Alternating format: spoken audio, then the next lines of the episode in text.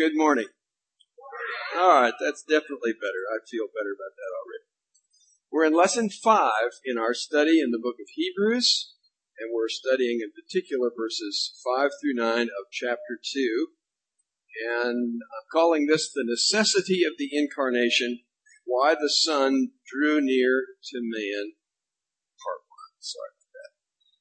We'll do part two next week in the will of the Lord when I was watching uh, a little bit of the Olympics, I think it was there that that uh, there was a commercial that came on. Don't it was Dial soap, one of the soap companies, but you know, I thought we had buried the kind of self-esteem craze that went on for a long time, and and this thing. I don't know if you saw this, but this, this soap company's doing this thing where they do this program where all of these little kids say, "I am beautiful. I am beautiful." You know, I feel good about myself I don't know about them, but I guess Dial would sell a lot of soap for me because I'd keep scrubbing that face and I'd, and I'd look in that mirror and I'd say, not yet. Scrub a little more. Not yet. You know, it, but this whole thing about feeling good about yourself. What are, what are the people among us who aren't beautiful in, in, in the contemporary sense of the definition? What are we to do, uh, with all of that? I noticed too that uh, there was a an article that I read oh a few months ago by a guy who said we live in the Mister Rogers generation, and and by that he was saying that we have been brought up with this I'm so special thing that every child feels entitled whether they do anything or not. And, and that, that that's just kind of the way it goes. And you can see that in the performance in college scores and whatever. There's just something kind of wrong with the way in which we're perceiving ourselves. And I would like to say that this text ought to straighten out some of our thinking about self-esteem, uh, among other things. Now, where we are in, in Hebrews. Chapter 1 focuses on the deity of Christ and on his supremacy to the angels by being higher than the angels. The author is saying, God, who has spoken in various ways at various times through the prophets in the past, has spoken finally and fully in His Son. And His Son is higher than the angels. And He describes that by talking about these seven descriptions of our Lord in verses 2 through 4. And then you remember the seven scripture passages that come up in verses 5 through 14, all of which that declare our Lord Jesus, the Son, to be supreme, higher than the angels. Then we come to the exhortation of chapter 2, verses 1 through 4 that we talked about uh, last week. If indeed he is who the scriptures claim him to be, then we ought to listen well to what he says, more carefully to what he says, lest we drift away. For how would we escape if we neglect such a great salvation? And then this week we come to verses 5 through 9, which are a part of that whole piece where now we are looking at the greatness of our Lord Jesus, but in a very different way. We are looking at Him who became for a little while lower than the angels, higher than the angels, lower than the angels, but then exalted to the right hand of the Father, and of course, in a great elevated position as King, as we talked about uh, this morning in the worship time. By the way, just for incidental purposes, this is actually the first time in Hebrews the word Jesus, the name Jesus has been used. It's been the Son up to this point, and we are introduced for the first time to the name Jesus. Now let's look, uh, just get an overview of our text in Hebrews chapter 2 verses 5 through 9. You see the introductory word for, which is a connective, and I am going to maintain, as most people do, that the connection goes more to verses 13 and 14 of chapter 1 than it does to verses 1 through 4.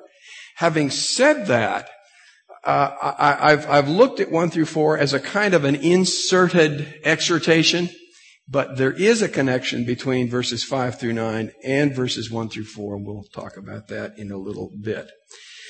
I might as well confess in verse 8, uh, in the Net Bible, it says, you put all things under his control. I changed it. And I didn't know exactly how to tell you about that, but I put feet. And the reason I did is because that's what the text literally says. And it seems to me that that's very important because it's going to link us to what it's just said in verses uh, 13 and 14 coming from Psalm 110. And we'll talk about that in a minute. It then, in the later places where it uses the word control, that is exactly right. They brought under the authority of the Lord Jesus. Uh, I might say too that the word angels that we see here in verse 9, for example, that that word is in the Hebrew text of, of, of uh, Psalm 8. That's actually Elohim. And so it could be rendered angels. That's the way the Septuagint does it. And that's the way the author renders it in the Greek text in uh, Hebrews. But it does have that sense of uh, the broader sense of God. He could be little lower than God if you wanted to render it that way.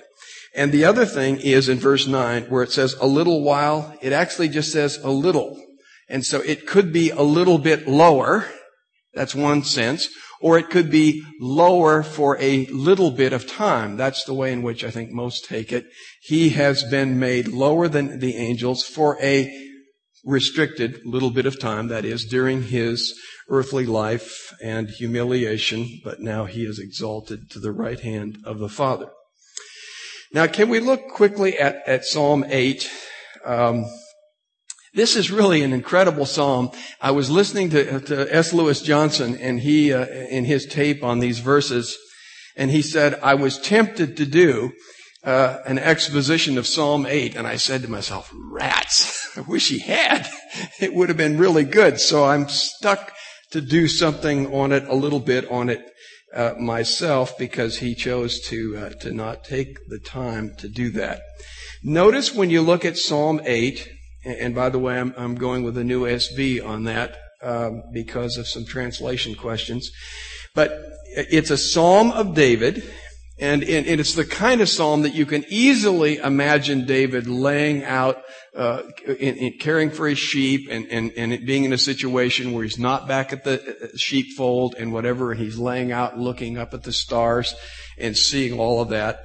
So it's David's reflection on the majesty of God in his creation and yet the majesty of man. So it's, it, the whole thing is framed by that expression and I was thinking about asking that we, we sing that this morning. It's not one that we normally sing, but it's in the blue hymnal. I found it in hymn number 121, so we'll have to do that one of these days. But remember that, uh, the, oh Lord, how Lord, how majestic is your name in all the earth. It, it encloses the entire psalm. You see it there uh, in the in the first verse, and you see it there in the last verse. So I think that, that the psalm is saying to us, if you don't get anything else, figure this out.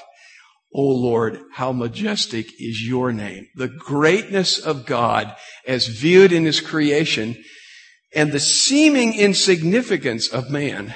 But that gets uh, corrected as you'll see. Notice the, the emphasis on the name. And, and that's one of the reasons I didn't use the Net Bible. It said reputation. But remember it says back in verse 4 of chapter 1, he has inherited a more excellent name than the angels. So I think you want to stay with that. That's literally the, the, this concept of the name and the greatness of the name of our Lord.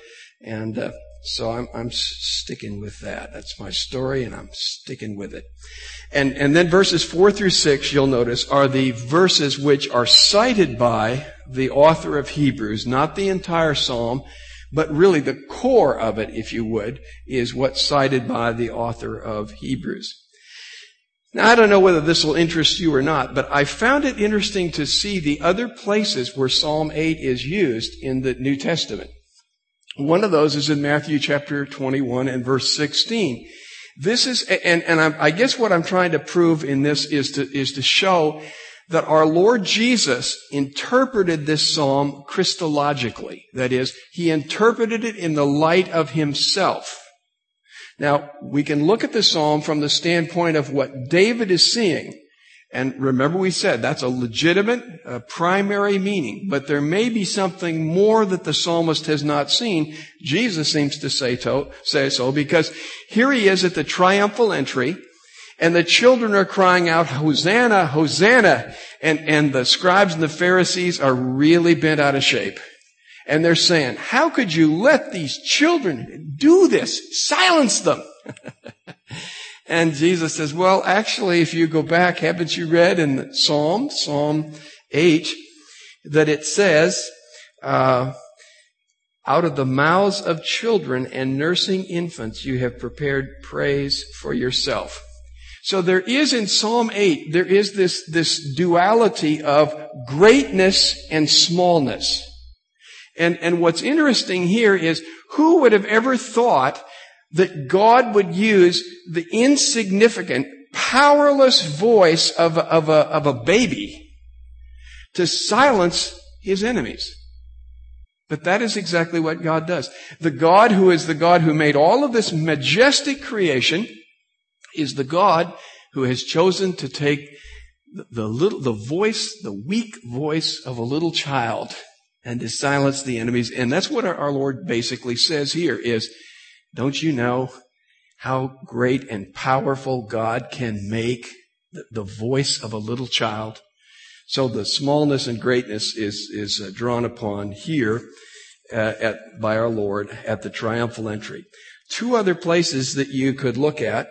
Ephesians chapter 1, uh, verses 20 through 23, and also 1 Corinthians chapter 15. And here's the thing I'm really working on. You can see from Ephesians uh, chapter 1 that it picks up on the theme from Psalm 8 verse 6. You have put all things under his feet.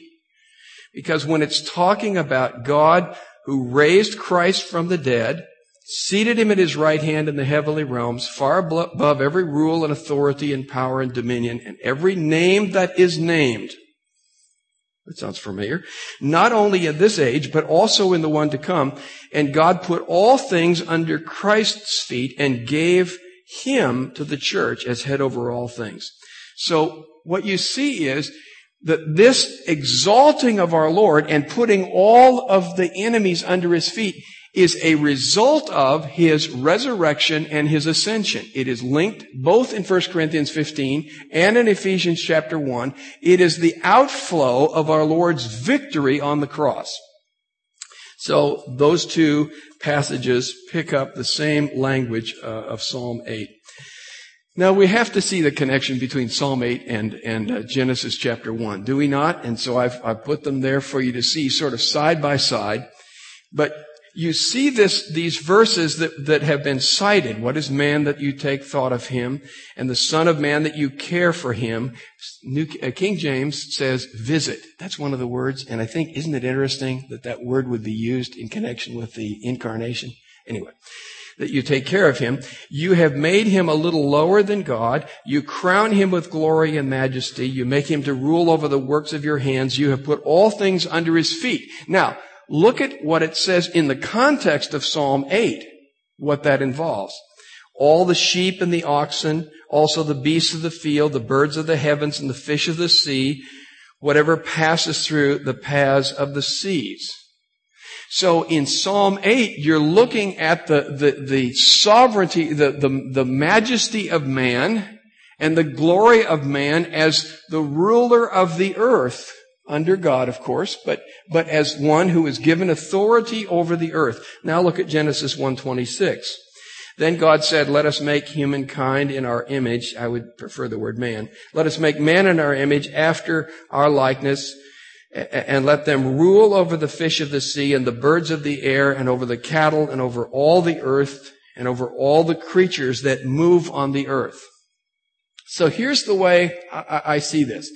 David is, is laying out, looking at the stars, and I mean, he doesn't have a telescope. He doesn't, he can't fathom the depth and the magnitude of the universe that we can, but he knows it's big.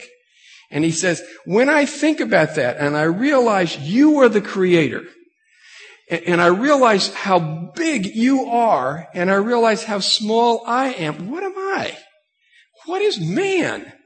That you would pay attention, that you would care for him, uh, that you would be concerned about him. We're, we're so small and insignificant. But before that, he has started with these little children who are also thought of as insignificant. Then he moves to creation and, and, and the implications of that. And then he says, and yet you have placed man in this place of glory and majesty to rule over your creation. And, and picking that up from Genesis chapter 1 verse 26. So you see the, the majesty of God and in spite of the smallness of man, the insignificance of man, seemingly in the grand scheme of things, somehow by divine decree, by God's purposes that men would rule over the earth, man has this magnificent role that has been assigned by God. I think you would all agree that when we look around us, something has gone wrong. Well, that's Genesis 3. And, and, and man has lost uh, much of that magnificence. But there is still within mankind that, that tarnished image of, of the Creator. And, and uh, our author will pick up on that in Hebrews. So let's look at the author's use of Psalm 8, 4 through 6 in Hebrews 2, 5 through 9 and, and just, just, look at at the uh, sort of the the general lay of the land. He is going to cite Psalm eight four through six, and then he is going to go and pick pieces of that up and talk about putting all things under his control. Yet we don't see all things under his control, but we do see him who has been made lower than the angels for a little while, and that gives us the basis for our trust in His ultimate reign. Now look at the next frame, if you will, which is, uh, goes back and shows the relationship between uh, Psalm uh, 8 verses 4 through 6 and the verses which precede it, and by that I mean verses 13 and 14 of chapter 1. Because he's, he's making the connection we're still talking about the supremacy of the Son and in particular over the angels. He is greater than the angels. So when you look at verse 13, he says, to which of the angels has he ever said, sit at my right hand until I make your enemies a footstool for your feet? Are they not all ministering spirits sent out to serve those who will inherit salvation? So he's playing out this contrast.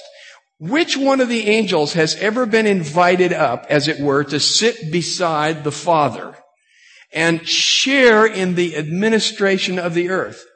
Nobody, but the Son has. The Son has been summoned to the right hand of the Father and all authority has been given to Him. But in contrast, verse 14, the angels are servants. So we might put it this way. Verse 13, the Son is sovereign.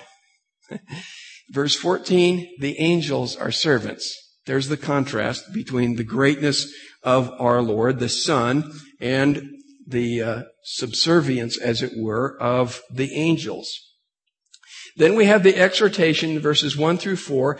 And when you look at the, at verse 5 then, 4, he did not put the world to come about which we are speaking under the control of angels. He's now going back to that theme. And you have to notice, he picked up Psalm 110 verse 1 uh, in the previous verses, in the end of chapter 1. Now he's going to bring in Psalm 8 verses 4 through 6. And they're talking about the same thing. They're talking about this, the, the, the supremacy of our Lord to the angels, and they're also talking about, uh, the, all things being placed under His feet. Let me see if there's anything else I want to say about that frame. Um, let's look at the next frame. So here's the thing. Psalm 110 that's been there in verses 13 and 14 that's been picked up in the contrast, verse 13, and then the contrast with angels in verse 14. Psalm 110 is talking about Messiah. Psalm 8 in its original layout is talking about man. Would you not agree? And yet both of them are, are using this expression that the enemies are put, things are put under their feet. So the writer is saying, here's the correspondence. Here's the link. The link is angels. The link is being placed under, something being placed under the feet of the sovereign Lord. And so he picks that up and he's going to bring those together. And so what you see is this is a transition. Verses five through nine are transition. And it's going to say, there is the necessity in chapter one of the deity of our Lord Jesus Christ. Everything hangs upon that. But there is also the necessity of the humanity of our Lord Jesus. That is essential to God's eternal purposes. That is essential to restoring man to the dignity that was lost at the fall. So that's the way I understand the, the link between these two. The link between the previous statement and the enemies being a footstool for your feet, the following statement being all things under your feet, the connection between Messiah and the connection between man.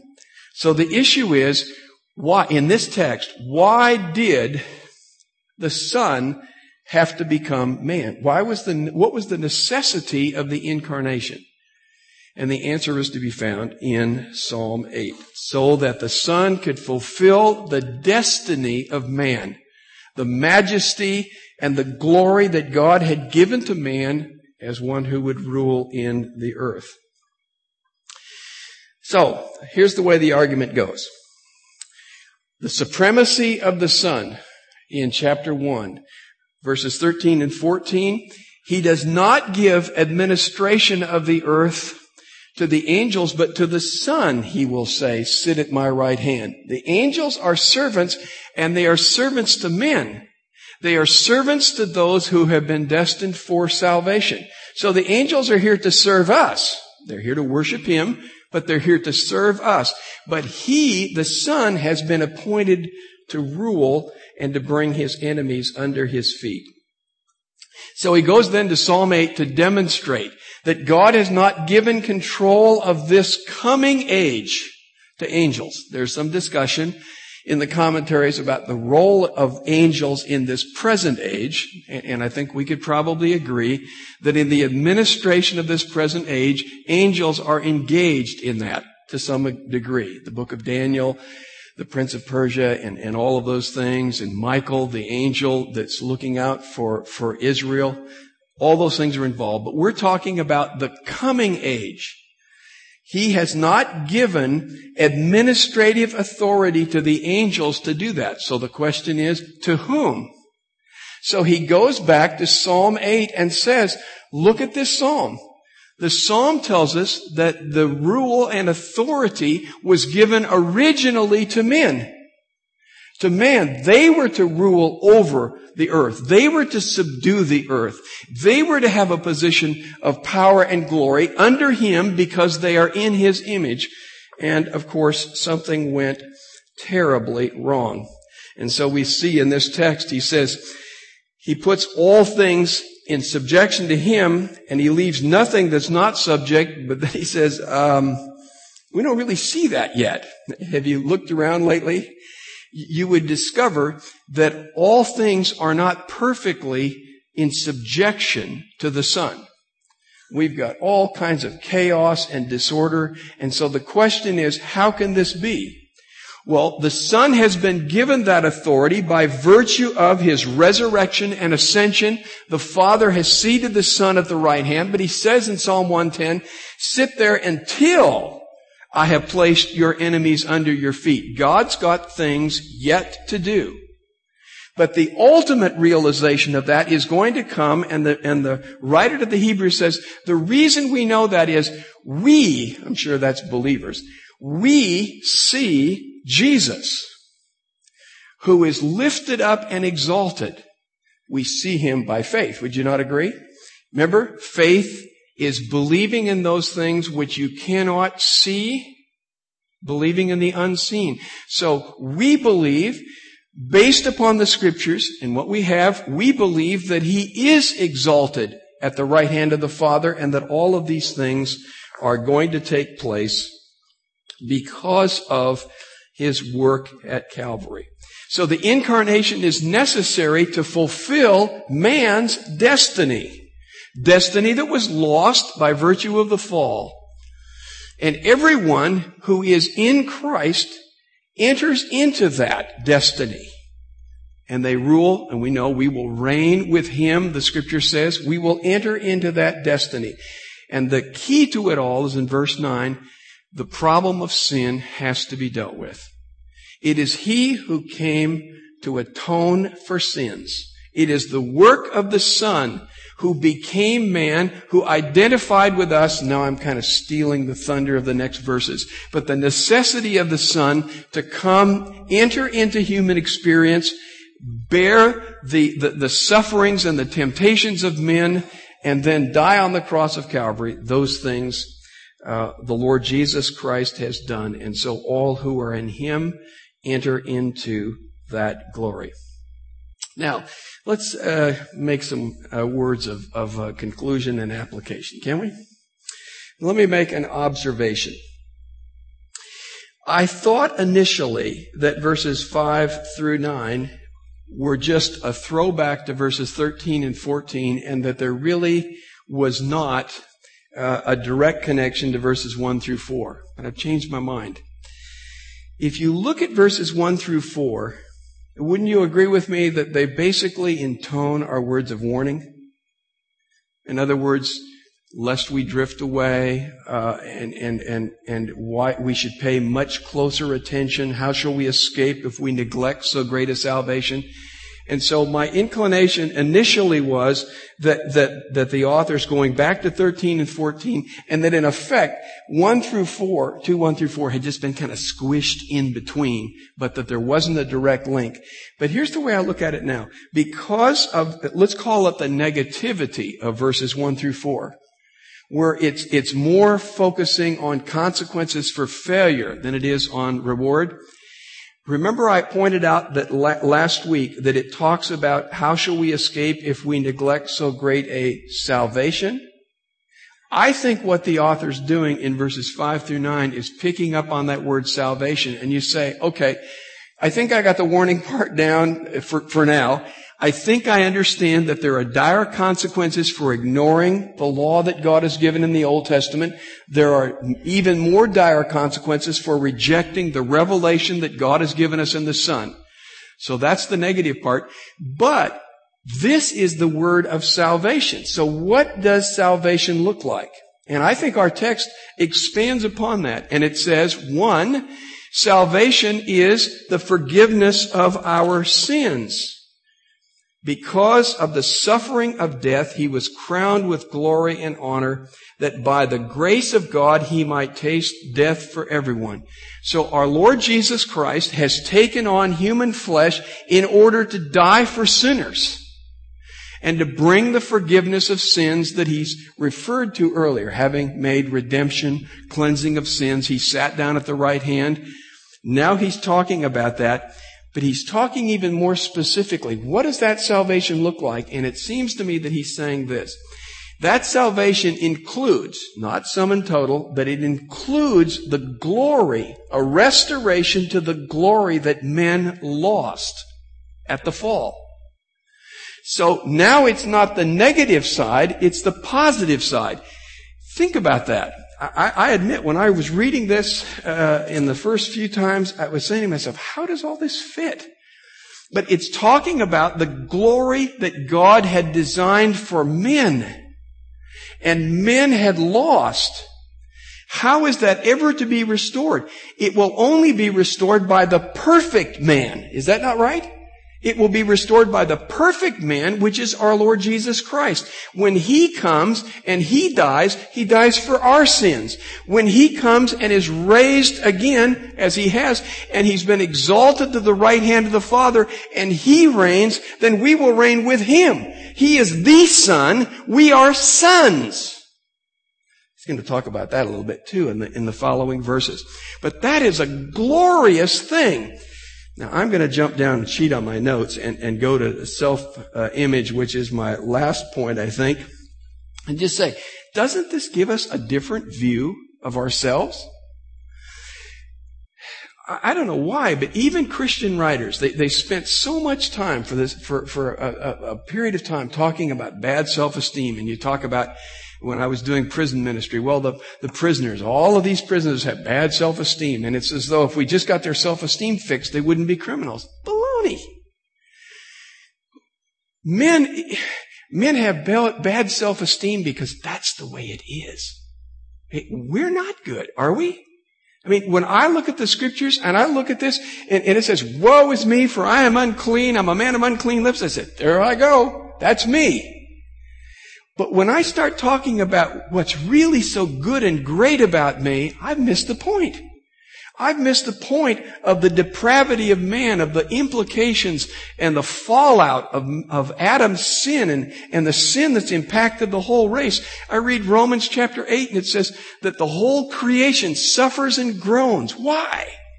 Because of the fall of man. It isn't that man is so great and he just needs to know it. It, it is that man is not great and he needs to know it, but he needs to understand the perfect man has come. The scriptures call him the last Adam, not the second Adam. The last Adam. And so Romans 5 says, just as one man by his sin brought all of the human race into condemnation and created this whole mess, so through one man, the perfect man, Jesus, men may be saved and restored to the perfection, to the, to the, to the glory that God speaks of in Genesis chapter 1. So what I'm saying is this. We ought not to feel good about ourselves. We're kidding ourselves if we feel like, even as believers, we need to recognize that there is still sin in our lives and we're battling with that. Paul says, O wretched man that I am, who will deliver me from this body of death? Life is a struggle for the Christian. Perfection has come in the Son. It has come in the perfect man. He is the one who restores us to what we were meant to be. Now, as the writer says, it's not all looking just like that right now, but we are assured that it will be because we see the Son. How do we see Him? By faith. We see Him because He has left His Spirit to work in our hearts, to give us words of assurance, as Romans chapter 8 says. We see it, Ephesians chapter 4, by the spiritual gifts that He has given to men. And as God is at work in powerful ways in and through His church, we see that Jesus is exalted and He is on the throne. I was thinking about our prayer time this morning and about uh, our Lord being King of all. God being the King of all. And I was thinking about uh, the, the Old Testament and David. Do you remember when David was king and he got kind of sloppy about his reign and, and he wasn't, one of the things that the king was to do was to be accessible to the people. So the people would bring their concerns and their petitions to the king and he would answer it. And David got distant and remote. Who filled the gap? Absalom. Remember? He stations himself at the gate and he says, Oh, oh, that I were king. If I were only in a position of power, I could do something about that. It's a tragic thing. And what I'm saying is, because our Lord is exalted and He sits at the right hand of the Father and He intercedes for us, His lines aren't busy. His phone lines aren't jammed. We can come to Him who is the King of all, the King of kings. We may present to Him all of our concerns, our heartaches, our heartbreaks, and He is there to hear. And our, our sense of greatness, our self, sense of, of esteem and glory is not within ourselves, it is within Him. And so as we focus on Christ, then we see ourselves in the grand scheme of things as those who will rule with Christ forever. That's the greatness. So what is the purpose of the incarnation? So far as we see it here in our text, it is so that he can take upon himself human flesh. He can be the perfect man and he can restore fallen men to the state from which they fell. And that is that they may once again be those who will reign with him and share in the glory of his kingdom. So I want to say to you, If you are not a believer in our Lord Jesus Christ, that's where it starts. Don't try to feel better about yourself. It'll never work. Look to Him who is the perfect man, who lived a sinless life, who spoke for God exactly the words that He gave. And more than that, He took on human flesh, lived a perfect life, and died the sinner's death so that we might have eternal life. Should say this for believers. There is a relationship. I said that we don't see everything the way it is now. Obviously, I don't even have to tell you that. Read the newspaper, look at yourself. Uh, that's the way it is. There is a correlation between what we will be and what we should be and do now. Very clear Uh, correlation. I was thinking, for instance, of 1 Corinthians chapter 6, verses 1 through 6. Paul is talking here to the Corinthian believers who are standing up for their rights. They're going to court with one another and they're taking their dirty laundry out before the, the, the, the world. And Paul says to them, do you not know that in the days to come we will judge the angels? We will judge the angels. I would take it, by the way, that that tells us where we are in relationship to the angels in the coming age, would you not? We will judge the angels. The inference is, if we can judge angels then, can we not settle petty disputes amongst believers now? Can't we do that? Isn't there some correlation between what we do now? Luke chapter 16, Luke chapter 18 are saying to us the way in which we perform our stewardship now impacts the way we will participate in the kingdom then. Remember, uh, he talks about him who is faithful in a little thing, money, will be faithful in much. In the, in the parable of the talents, he says, well done, good and faithful servant. Enter into the joy of your master. You've had these many things to care for here you will have this many things to care for there.